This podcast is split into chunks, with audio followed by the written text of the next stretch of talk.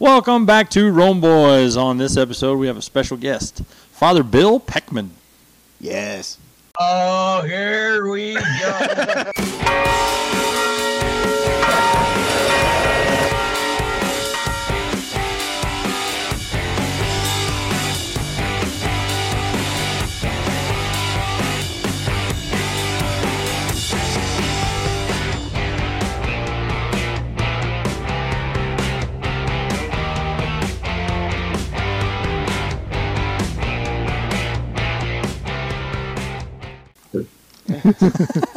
Exciting Thank stuff. you, Father, for joining us. You're welcome. Joe doesn't know when to use those pauses, you know, for intensity purposes. Pause for effect. Pause for effect. Pause for effect. Yeah, well, I'm, Let's read I, it, I Jeff. pause and expect somebody to jump in and say something, but it's just me talking or not talking. A little bit about Father Beck- Peckman. Excuse me. Father Peckman is approaching 25 years as an ordained priest mm-hmm. for the Diocese of Jefferson City. Now, have you spent all 25 years in Jefferson City Diocese? Yes. Yes. Wow. Awesome. Wow. How lucky are they? Okay. he grew up as an army brat. In sixth grade, he became Catholic. Went to high school seminary and college seminary. Ended up leaving the seminary and the church, becoming an agnostic because of things he saw in the seminary in the 80s. Oh, that was a fun time. Oh yeah. Eventually came back to the faith and seminary. Currently the pastor of four parishes. Dude. And one of them has a school. Oh, oh my goodness gracious. So, you're not busy. No, On his when he has free time, he's an avid hiker. He is a cigar, bourbon, beer, and wine snob. Nice. We didn't say that. You said that. We'll get into that a little later. I'd like to hear more about that. He co-authored "Let Freedom Ring" with Father Richard Heilman and Father James Altman. He has two dogs. We hope to hear them soon. Founded a summer camp for high school boys in 2009 called Camp Maccabee. Ah, cool. He is the author of the book A Young Catholic's Guide to Spiritual Warfare, which we are going to discuss today. Thank you, Father, for joining us. You're welcome. This is a treat. So, how's the weather up there? You're in Missouri, correct? Yeah, northern Missouri. Northern. It's cold. Ah. Really? Supposed to get below freezing tonight again. Ooh. Wow. I think we're supposed to be 92 today. Yeah. That's West Texas. We're in Yeah. the middle of West Texas. We're kind of on the line of between East and West Texas, and we- basically it's the desert.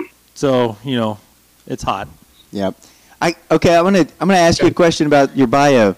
So, how or why did you become Catholic in sixth grade? Tell me about that.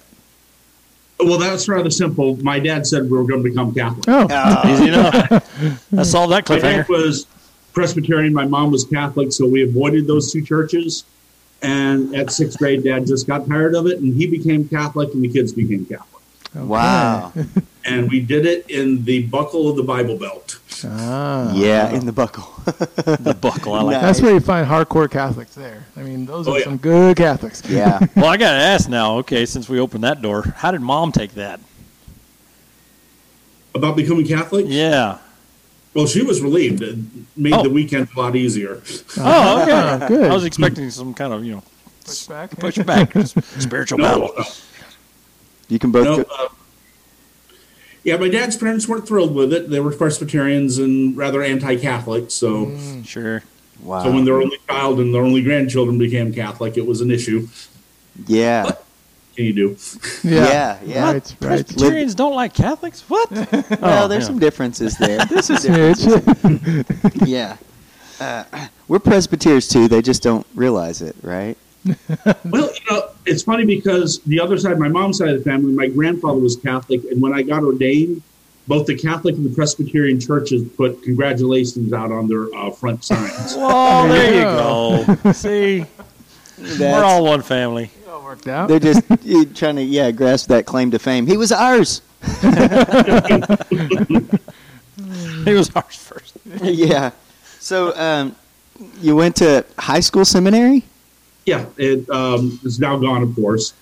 But uh, we were living in Missouri at the time, and uh, you know, I entertained ideas of priesthood. My next door neighbor, his son was in the seminary, and he said something to me. And then the priest that we had was a really good guy, and kind of inspired me to think about it. And so I went to the high school seminary, and they were very happy years.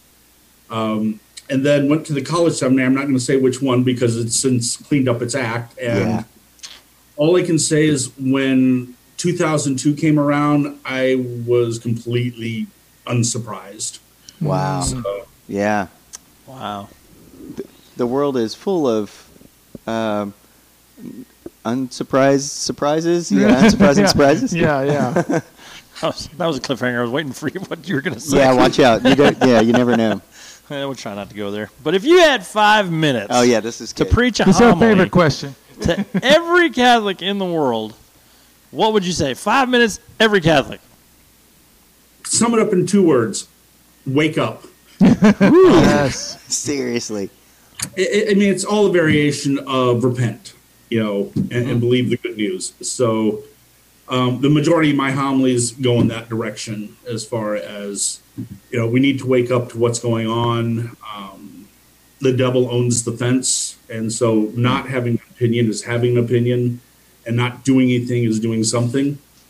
And so it's why I founded the camp that I founded. That's why I wrote the books I've written. It's just that general call to wake up and start taking back the reins, so to speak, in our spiritual lives and Yeah. not being a passive, um, what's the word I'm looking for? Passive. Lukewarm. Well, Uh, Because as you were talking I, about I have that, these moments where I'm just, the words on the tip of my tongue and I can't think of what to say. hey, you're in good company. A passive observer. Oh ah, yeah. there you go. Okay. Yeah, riding the bench. You know what this makes me think of though is on maybe some of the other side of the conversation. Uh, if you're not, um, if you're not saying something about anti-racism, then you are a racist. You know that sort of, uh, uh, you know, in your face. If Yeah. you're not doing something about these, if you're not standing up for uh, supporting. um LGBT, you know, then then then you're against us, right? Mhm. If you're not for us, you're against us. Yeah. It, I love that you're taking the stance the, the, in in in this direction, though, right? Like it's Right. because God's calling us to do these things. No, Right. Well, I think it was gospel back on Wednesday, where the gospel was no, it was yesterday. Um, if you're not, he who is not with me is against me. Mhm. He who is not um, gathered with me scatters. yeah, Yeah. So Jesus compels the choice. So Yes. constantly bringing that up to people. And um, I do a lot on social media, and the last couple of days I've been talking about transactional Catholicism, Hmm. where Hmm. it's kind of, you know, I come to church because I want stuff, and Oh. I give in the collection because I think this is what the stuff I'm getting is worth, Hmm. but Uh-huh. that it really doesn't sink into our day to day lives. It's a consumerism mentality. Yeah. Yeah. oh man, yeah. Mm-hmm. It makes it so rigid. It's not about accepting God's love and, and sharing your joy from it, right? Well, I mean, what's the most people complain about mass? I don't get anything out of it. You know, and so yeah, they put it in the collection box, which, like you said, what they think it's worth. You know, it's like they're buying a ticket. Mm-hmm. You know, entertain me. This is my admission. I'm Every so- time somebody says that to me, I say, What did you bring? Yes. There you go. Go. hopefully yourself and you pour Your yourself heart, completely soul, out. Yeah, Yeah, You're there for Jesus. Yeah. yes. here I am. So that was a, a fast two minute, I mean a five minute homily, by the way. Oh, yes. Good job, good job. Wake up. Like we- So, are you seeing some resistance in your social media? Not really. Um, Then what are you doing with people your- I'm a bit rigid. Some people think that I don't go far enough. Right. So I figure if the two extremes don't like me, I'm doing fine. hey, Sounds like Jesus. I like yeah. Yeah. Well, I'm glad you said that, Tony. But I was going to say we we kind of see the same stuff. Yes. You know, like you guys aren't hardcore enough in these you know traditional areas or whatever, um, and we're just sharing what the, the gospel in the church. That's what I was saying about you to the guys. I'm like, he goes right to where the line is, you know, and we need to. John the Baptist did that, right? The saints do that, you know. You go right there, you push people to become a saint, you know, and to live your Catholic faith in an orthodox way, in a hardcore way, in a bold way. Yeah. Yeah. And there's not a lot of priests like you out there, so thank you. Well, part of it is I do it because I figure that I'm called father for a reason, Mm-hmm. And a good dad pushes his kids. You know, he doesn't you know browbeat them, but he pushes them to be something greater. And you know, that's part of my job as a pastor is to keep calling, calling people To repentance. uh, Yeah. that um, calling people to you know a deeper relationship with Christ, with the church, and you know a greater integration of faith into how they live their lives. And you know, in, in my family, it was mom that always told me to be nice, be good, and all that, and it was dad that always pushed me to excellence. Mm-hmm. You know, that always pushed me to you know stretch out a little bit more and to take on a little bit more and to be a little bit more brave and courageous. That's awesome. So- and and your soul is on the line too. I mean, you signed. Right. You, you're a priest for, Yeah. for for God. Like you're that's your calling. You're going to have to answer to God too. I think a lot of priests forget that. And the scriptures tell us the shepherds are going to get the harshest judgment. So because of what God placed into our care. So Yes. Constantly reminded of Ezekiel three eighteen. You know, don't tell somebody, and the blood is now the the sin is on two people's soul, right? Mm-hmm. right. And you've got a lot of sheep in the flock. Yeah. So- Yes, Especially with social media, man. Oh, four parishes. Yeah, that right there. So, um, Well, I find it interesting, you know, you, like you said, you, you go to straight to the line, as Tony said, you know, because in the long run, we're not left, we're not right, we're Catholic. Amen. Right. And I want my parishioners not to be able to stand before God and tell him they never knew. Yes. mm, I was never told. I was never told. So at least I've accomplished that. yeah. Yes. I got a question. What do you mean? Uh, you talk about going to the line. What do you mean that the devil owns the fence? That's good. A lot of times we kind of take this attitude that I can ignore a situation so I don't have to choose a side. So, you know, it's kind of, I say, the fence belongs to the cowards as well. I, I don't want to take a stance one way or the other. And the devil's very happy to have us live as cowards. Hmm. Amen to that. And It's so, so- unfortunately true. and so the devil does belong to the, the fence does belong to the devil because it's that you know lack of having a backbone of you know of courage to take a stand that and you know it goes back to revelations I, how i wish you were warm or cold because you're warm i will spit you from my mouth Mm-hmm. and the greek word actually that appears there is more of like projectile vomiting as opposed to Lovely. such a a violent act. Is that's what God thinks of lukewarmness. Wow. Mm, Yeah. yeah. There's some imagery there. Yeah. I've had- So yeah, My throat a little bit here. you, you don't want to be on the fence. I mean, it's a great analogy. Mm-hmm. And another one of the quotes I think, uh, Tony, that you were sharing uh, was uh, the greatest trick the devil ever pulled was convincing the world he doesn't exist. Right? Yeah, you start off Right. your book that way. Yeah. Yeah. I I think most people might recognize the line. It was in the movie The Usual Suspects. Um, I think it was the villain Keyser Söze that says it. The greatest trick the devil ever pulled was convincing the world he didn't exist. But it goes further back about a century.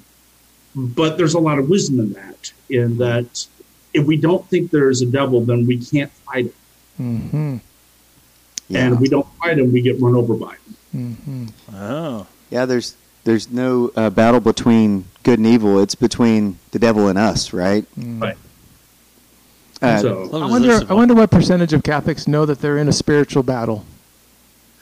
single digits. Yeah. Yeah. Yeah. yeah.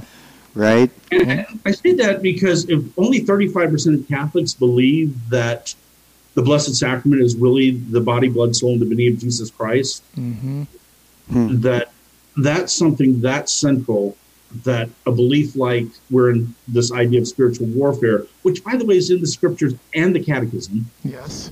is, you know, even lower. And certainly, you know, one of the things I said in the introduction to the book is when I was in seminary, I was never taught these things. Hmm. um, it wasn't that it was a waste of time going to the seminary because it was more of the technical, you know, we talked about Christology and the sacraments and things like this, but Mhm. really the spiritual element of um, what we were up against was barely there there at all. Oh, And so I think a lot of priests don't talk about this because it was never presented to them as a reality. It was never taught. I, mean, I, I can relate to that. I mean, Catholic grade school, Catholic high school, no talk about the real presence of the Eucharist, uh, the importance of Our Lady, and our relationship with God. Uh, we rarely prayed, and I'm like, how did I, you know, by the grace of God, told us to us, and you're doing the Camp Maccabee thing. Young people need to hear these truths, and I tell these told the guys uh, even a few minutes ago, like every one of my talks, I want to make sure that everybody in the room knows that Jesus is in the church, in the tabernacle, because I was never told, so we can't assume that they have been told. Right. Yeah, I mean, most of us in our catechism and schools were taught be nice. Yeah. Oh You know, gosh. good, be inoffensive. Hmm Yeah. Yeah. Yeah, we That- need some meat some that's the- substance. Yeah. Just be good. Everything will be fine. Yeah. Uh, Unfortunately, I had a dad that was just the opposite because he was very much with the understanding of spiritual warfare, also. So, cool. um, even though you know the schools never mentioned anything, the seminary never mentioned anything, my dad brought that to the table. Awesome. Wow. So, so I'm, I'm guessing because you had that influence, maybe you see others who don't have that influence and see it as a problem in our society today. No. Yes, Yeah. That's- yeah. It's I always try to be a solution finder, mm-hmm. and how can we reach out and help them? And Rome Boys is is one of the ways that we do that by having these conversations and talking about real stuff. And it's great. One of the things that we, we always think, are we doing what God's calling us to do? Are we doing the right thing? And I think about all the things that you're doing, and I just imagine, like, gosh, God's calling you to do these things, and you're you're you're taking action. Mhm. Uh, but uh, it's it's been an awesome experience to just say, hey, yeah, we're going to get in front of a microphone. And we're gonna we're gonna talk about this stuff, and we're just three dads, you know. Who cares about what dads have to say? I mean, society has kind of pushed us to the Yeah, fringe. That's true. and the funny thing is, is and I tell uh, people this when they come to have their um, children baptized, and so we do the classes beforehand. I will look at the dads and I will say, "You are the single most factor, greatest factor in whether your children will adopt the faith. Hmm. The way that you live the faith is ultimately how they will live the faith. hmm Yeah. You know, live that responsibility accordingly." Yes. Well, I got a question. I mean, you were just talking about, you know, I always ask a young priest or whatever, you know, did you have, my brother went through the seminary. I said, during your whole formation, was there any economics class, you know, on how to run a business? Because when you run a parish, you got to have that kind of formation, but there wasn't none. I know you said that. But, Well, in my agnostic years, I actually worked in business. oh, well, there you you go. it. Okay, so you had that background already, but most of these So young guys brought don't. background back into the seminary. Yeah, but now you're what I'm feeling kind of shocked here that you're saying that there was no formation when it comes to the spiritual battles that that's not being taught. Is there any change? Has there been any change since you've been in, were in the seminary? Judging by the priests that are coming out now that I know in my own diocese, um, I would say they're doing something. I might be wrong on that, but I'm just seeing a different um, type of priest coming out. That Okay. They're much more serious about their what they're doing and much more, how should I say, evangelizing. Good. Oh, that's encouraging to hear that. Understanding of you know the church as relationship as opposed to the church as a store. Mm. Yeah. Well, Thank you. hey, Thank you for that hope Yeah, Yeah. for us and for our kids and their And- kids and You know, I always think about if we if we see uh, maybe the contraction of the church, um, and maybe uh, men going into seminaries, and if those numbers are smaller, generally when you get down to that concentration level, you get the hardcore guys, isn't that right? called the Benedict method? yeah, yeah. Yes. Uh, Mhm. quality over quantity, right? Mhm, Let's bring the fire. A more pure church and solid. hmm So, in the school, uh, do you have some participation? Like, what, what's your role in helping the school of the four parishes that you work with? Um, basically, I'm the spiritual leader, so we're adding things. You know, so for example, there's regular confession now for kids on a monthly basis. Awesome. Uh, we're teaching them. Um, I didn't add it this year, but I'm adding next year. Um, we do adoration um, several times a month, and so the kids are going. But I want to add benediction next year and the Angelus. Then I go into the classrooms, and right now I just started a um, class with the seventh and eighth graders on. I'm using Chris Stefanick's absolute um, relativism. Yeah, Ooh, it's good.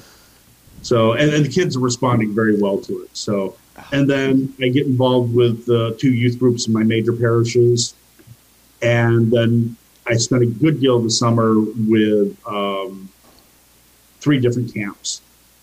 So, Wow, that's great. that I one that I founded um, for Camp Mac- Camp Maccabee, which is for the high school boys.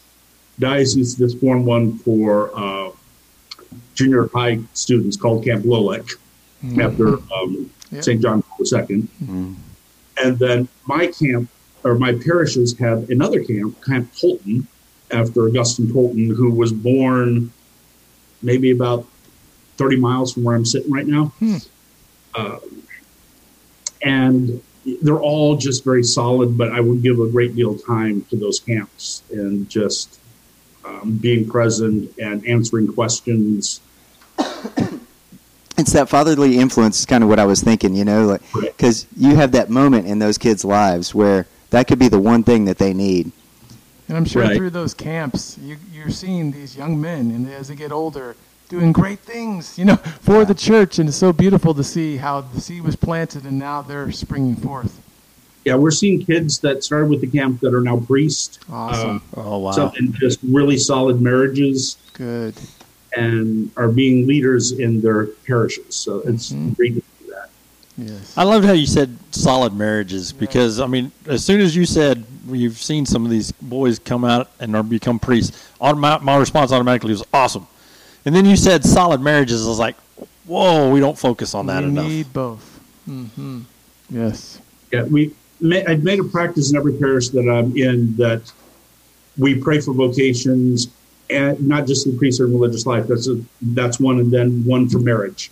hmm So I- that I've never heard combating that. actively things like cohabitation and you know the misuse of sexuality outside of marriage.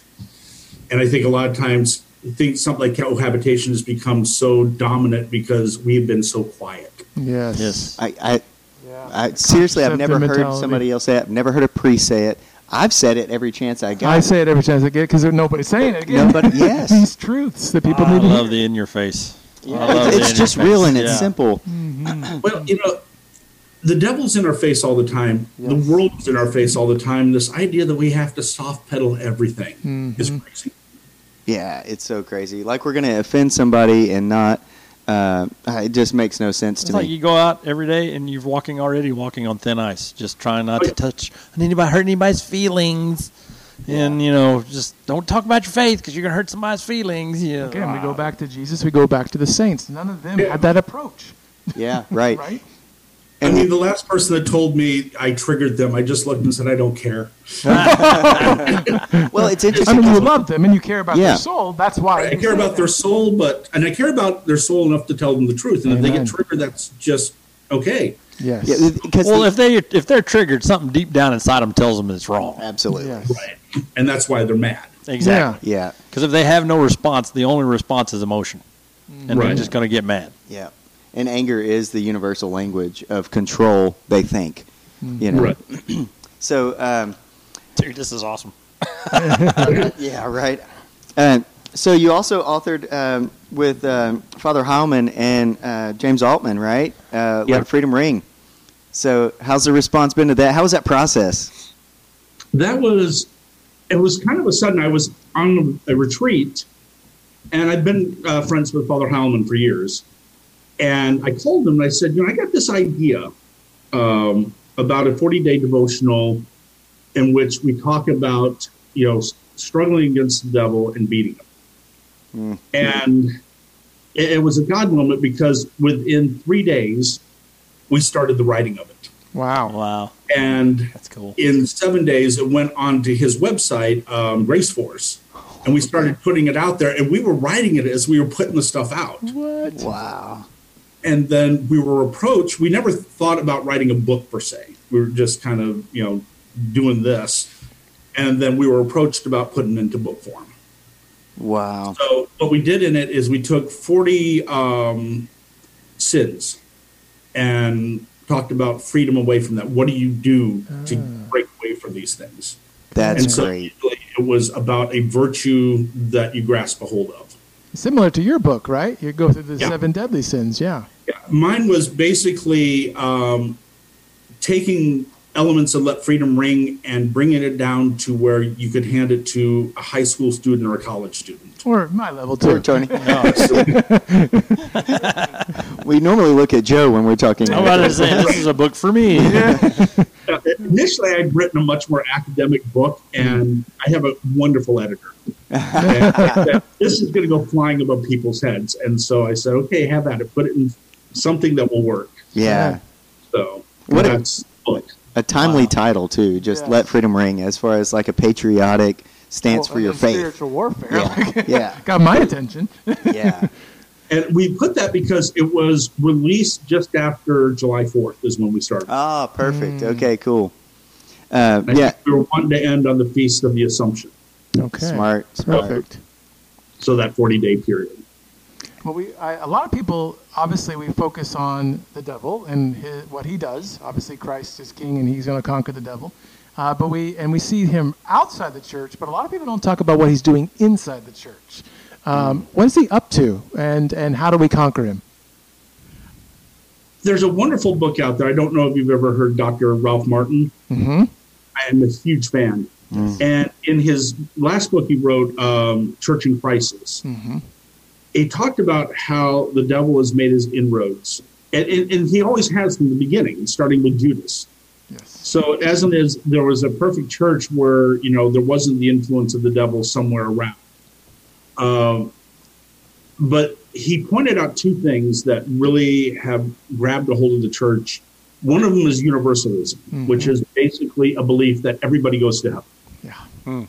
Um, there's a tangent one that either you go to heaven or your soul's destroyed. So there's nobody in hell because those souls got destroyed Mm.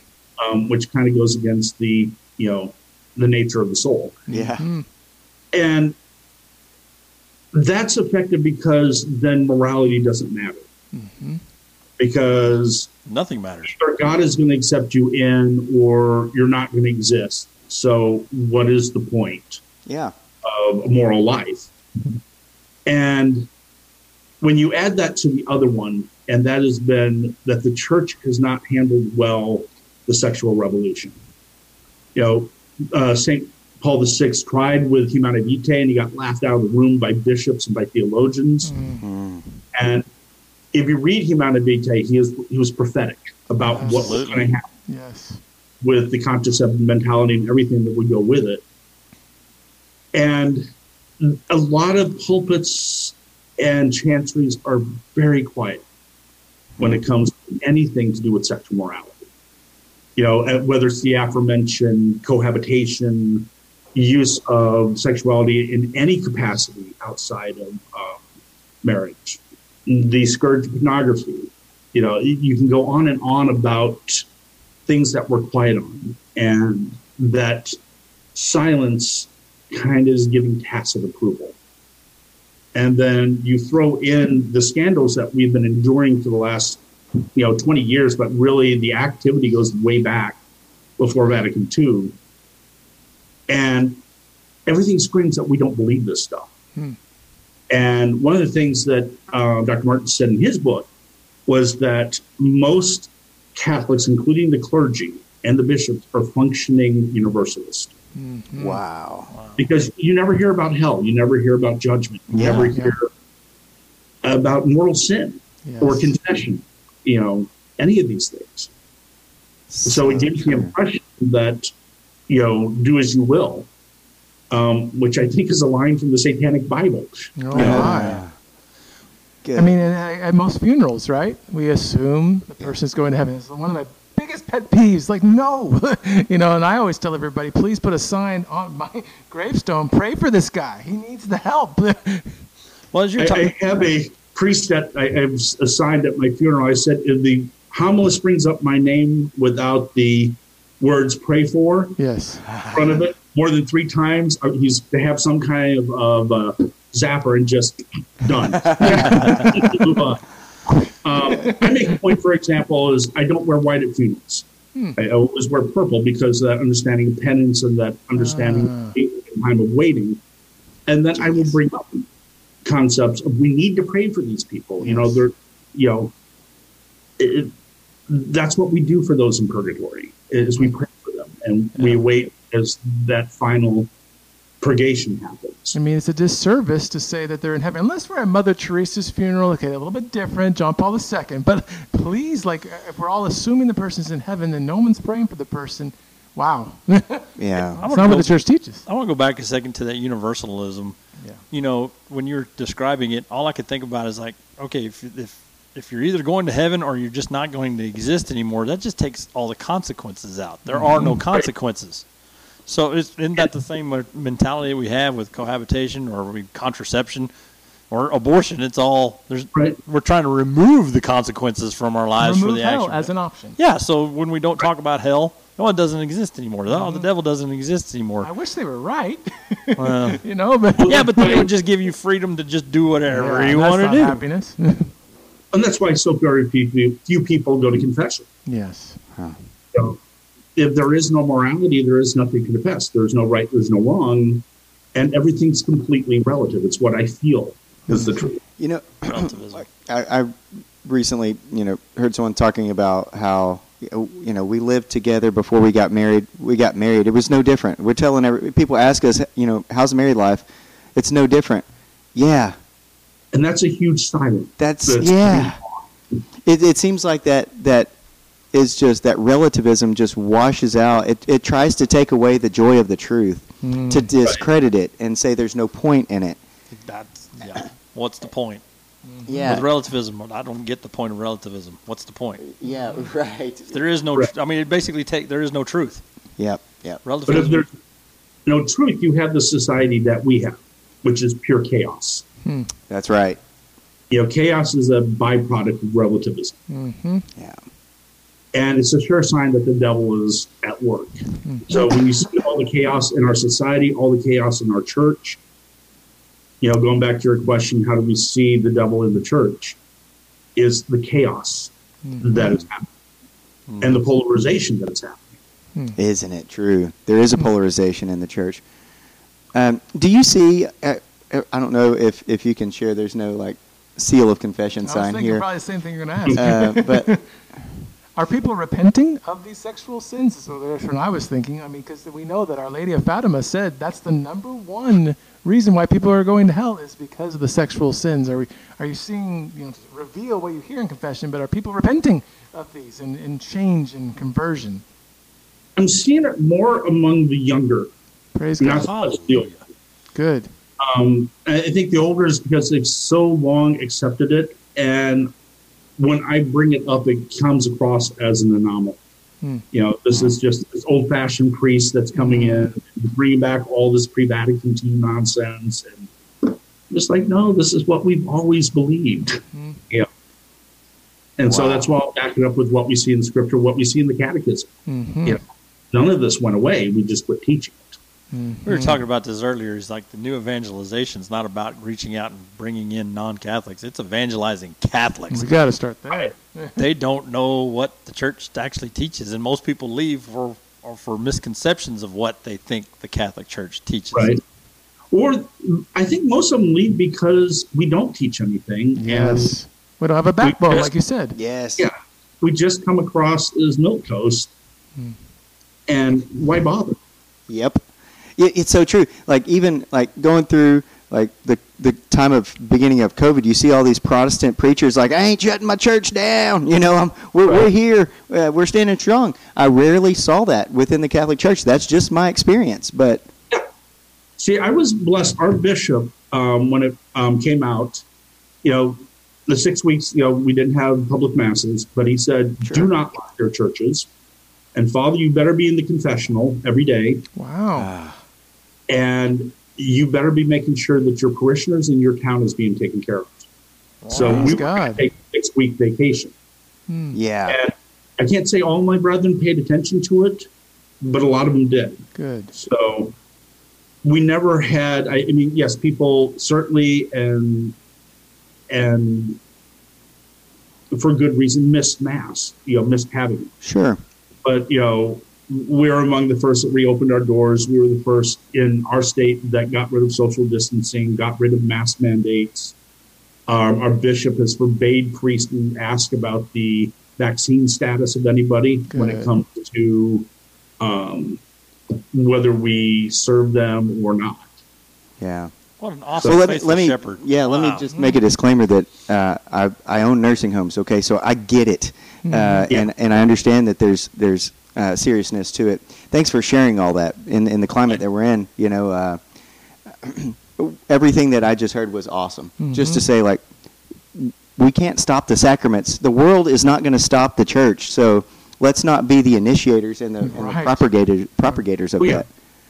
And you don't give the devil six weeks free reign. Yeah, right. Because he ain't quitting. He's not six stopping. seconds, let alone six weeks. Yeah, he's not shutting down his projects. So, yeah. There you go. Ain't it the truth? Oh, man. Wow. Yep. Keep going. No, yeah, yeah, yeah. So again, like, give us some hope. Uh, so we're laymen, you know, fathers. You know, I, when I googled your name, I hear all these articles and videos about pumping up fathers and getting them to be solid Catholics. So again, give us some, you know, ex, you know, Pump us up. advice. okay. Want to pump you up. Yeah. Grab a whiskey, grab a cigar, Yeah. be a man.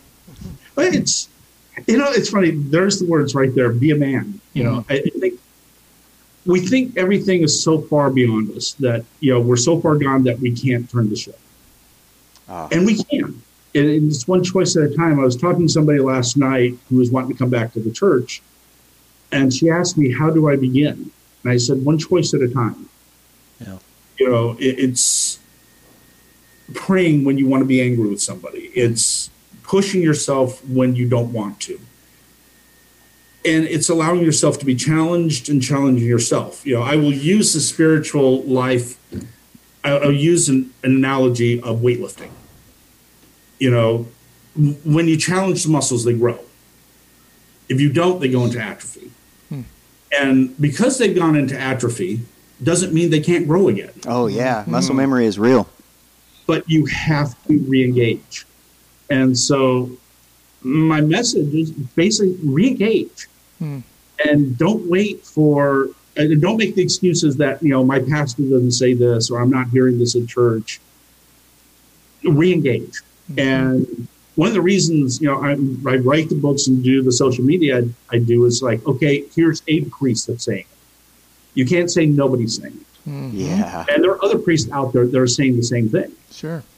um, I'm lucky that I'm in a diocese where the bishop's okay with that. I, I know Mhm. priests that are in other dioceses, and bishop's not okay with hmm and has taken away their faculties.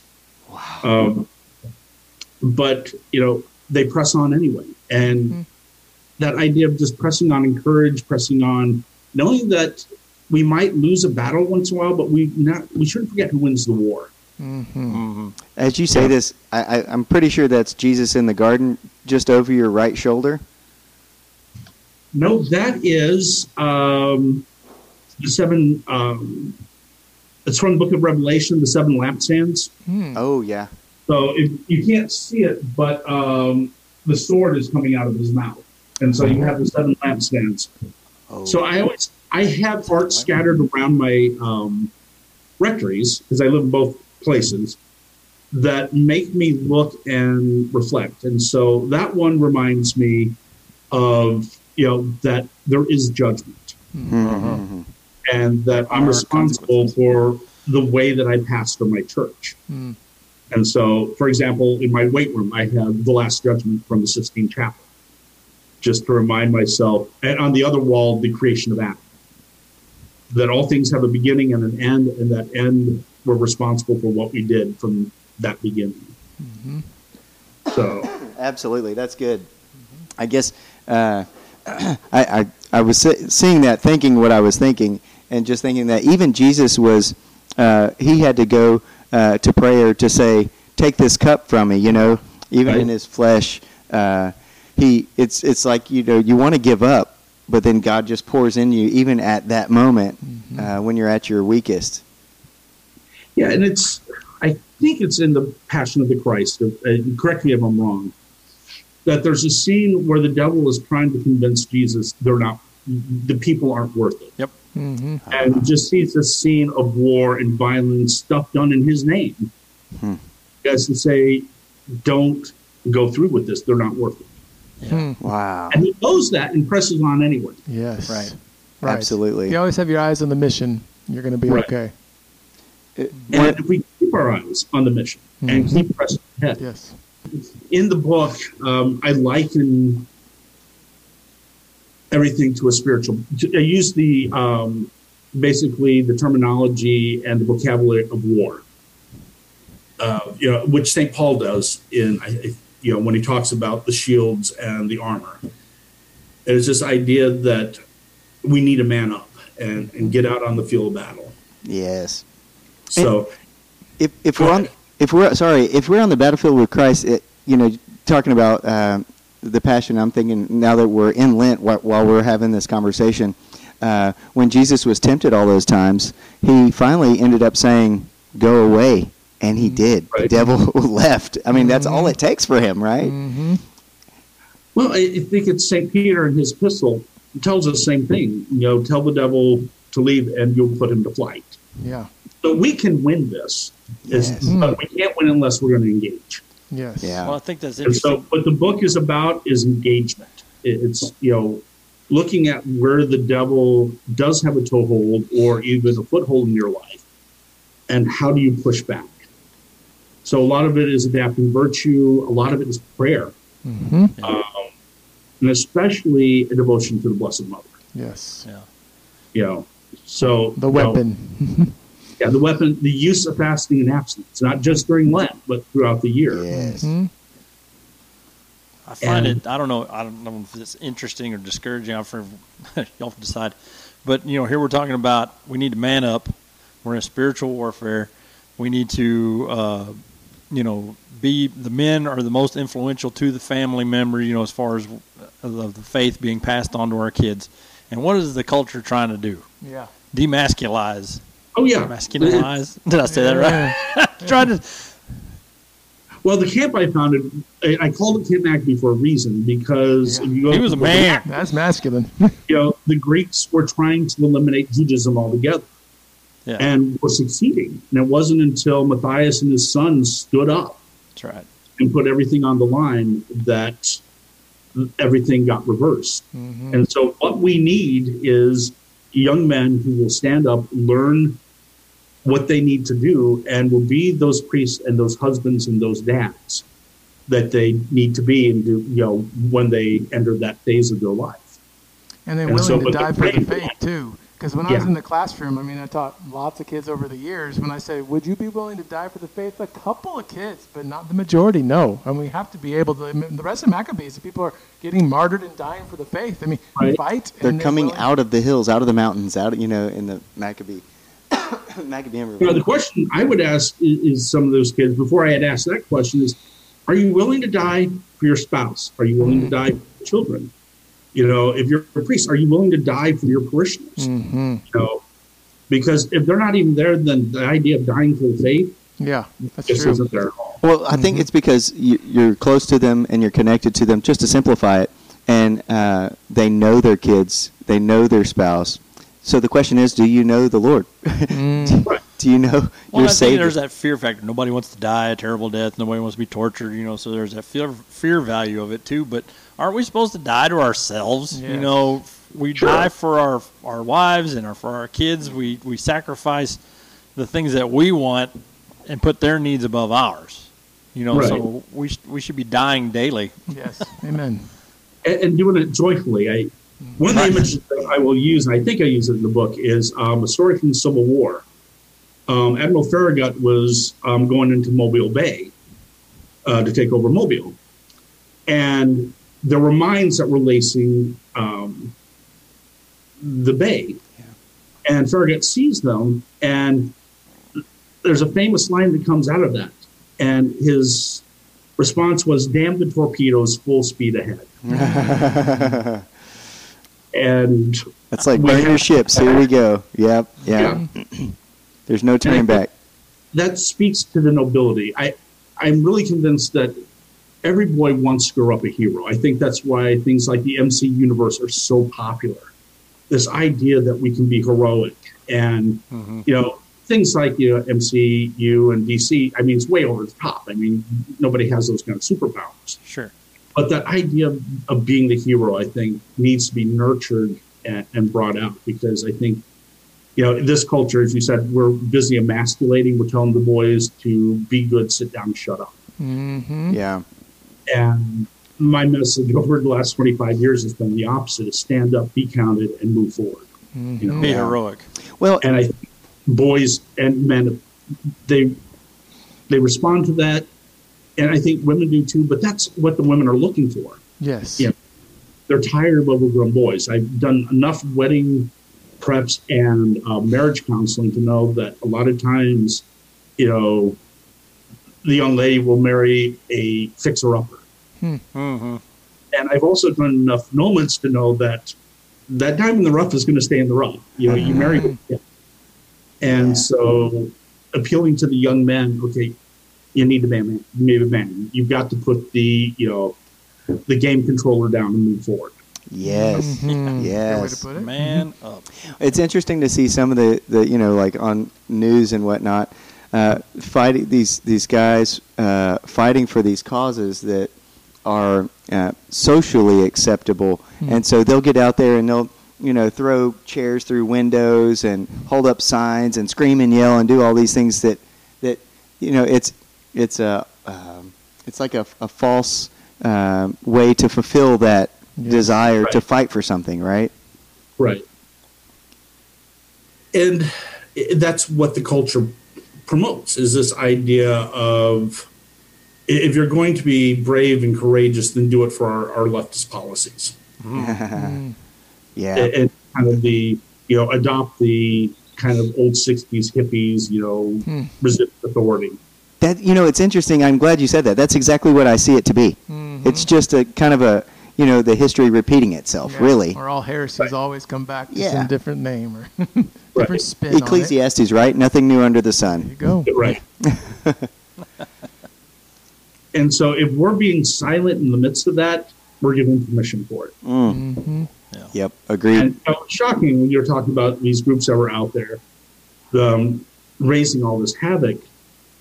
Church authorities were more likely to agree with them than to say, "No, you're you're committing evil. You know, Yeah. hmm you're burning people's businesses and homes down. You're killing people. Hmm No, Yeah. it's not good." It's not okay. So- Yeah, uh, it's frustrating. So I, like, I like how you mentioned the book. The devil calls you by your sin, and God calls you by your name. Right.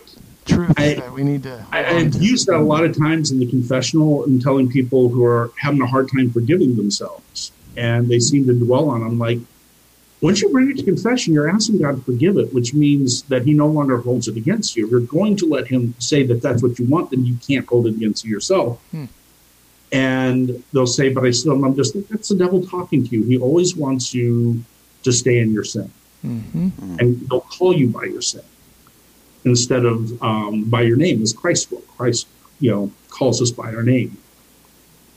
yeah, it's awesome. It's it's yeah. It seems so. Uh, In other words, it's not who you are.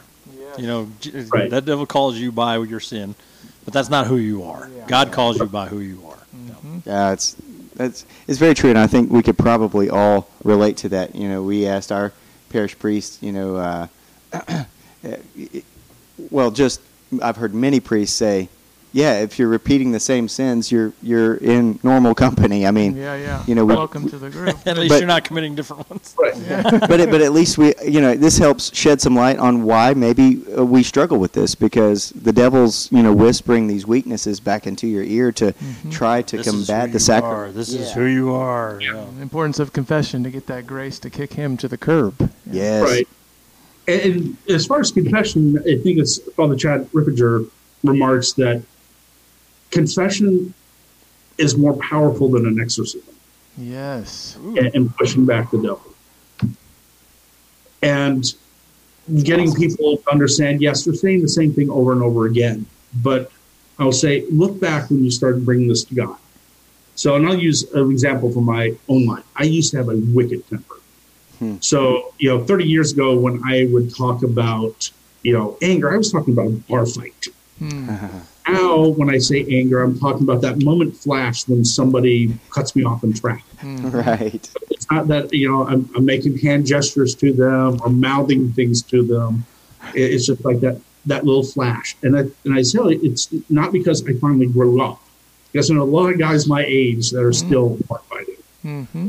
So it's that idea of I kept going to God over and over again and bringing this and saying, help me with this. And he does. Mm-hmm. So in as far as, you know, spiritual combat goes, it's not a one and done thing. You know, Sure. these are, we're going to struggle because the devil knows where to hit you. Mm-hmm. He knows your weaknesses. He knows your favorite sins. And he knows where you're going to rationalize. And So it's real. building up those breaches in the wall. And you know, people will say, "I keep praying for patience," and these keys, you know, and you know, people are still doing this. I'm like, you can't, you know, build patience unless you know it's being challenged. Mm-hmm. Right. You know, and then one of the other things I bring up almost in every chapter is humility, and that's really the base of being honest about who we are before God, and being honest about our sins, because then we can do something with it then we can bring them to God for forgiveness and for healing. Until we reach that humility, and this society really hates humility. Yes. Mm-hmm. So, So it's true. grasping that. So if anybody say, where do I start? Cultivate humility. That's awesome. Uh, And, you know, I, I really appreciate it. Maybe this whole segment was for me because um, No. just as you talked about that, uh, well, it's giving God credit for actually, um, you know, you said you turned back to God when you, you went from bar fights to moments of Well, it's you know, growing. flash of anger. Yeah. It, and I sit here and think, you know what? building on nature Gosh, I have gotten better, you know, and, and I don't want to give myself that credit because because, of God's grace. yeah, Right. goodness. So that's he'll awesome. always make us better. Yeah, yeah, it's so good. Maybe I did meet him in the middle, and I did do something right. I think that is one of the greatest benefits that we don't take advantage of in the confessional is that do we look back and see how we have grown away from maybe we're still committing that sin, but to a degree less, Yes. much less than it was when you were in bar fights, you know. Yeah, yeah, yeah. and without the conventional, and where you would Where have been would- if you haven't been going. That's every- what- without the often. 'Cause confessional, I'm where like, would you I be? remember how I was in college and now I am today. Yeah, there's some progress there. sure. Go God. yeah. Always a work in progress. So uh, you've you've got the books going on, you got your parishes going on, uh, you're involved at the school. I'm sure you're doing other things that are not written in this book. Uh, but uh, uh, so you're a busy man. Thanks for your time with us today. Um, I'm, I'm sure free time is extremely limited. Yeah, Saturday night or Saturday mornings is kind of it. And here you took out time to visit with us. We really Thank you. appreciate Thank that. you. Yeah, your penance this Lent with us has been uh, recognized. Fulfilled, and, uh, so you've got your books. Uh, what's your social media platform? Where the heck can we find you? use basically phone, Facebook. Okay. Um, I'm a bit of a luddite when it comes to things like Instagram. I mean, I have it, but I've never used it.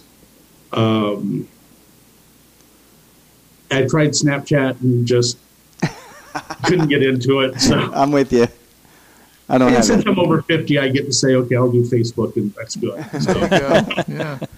And you have Grace Force, right? That's the show. Facebook. yeah. Mm-hmm, Um, I had, I'll be on podcasts with Father Heilman once in a while. So Mm-hmm. Cool. Great. Well, that's great. Father, we sure do appreciate you taking the time to visit with us and uh, okay. give us some of your insight. Well, Grace Force, the book can be gotten through their website, Roman Catholic Gear. Great. Okay. Roman Catholic gear. Cool. Thanks for sharing. Yeah.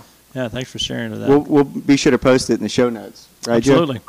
All right. Thanks again, Father, for Thank spending you. some time with us today. Please pray for us, and we'll pray for you. Yeah. Agreed. All right. Amen. Well, take But care. In the meantime, Be bold. Be real. Be Catholic. God God bless. bless.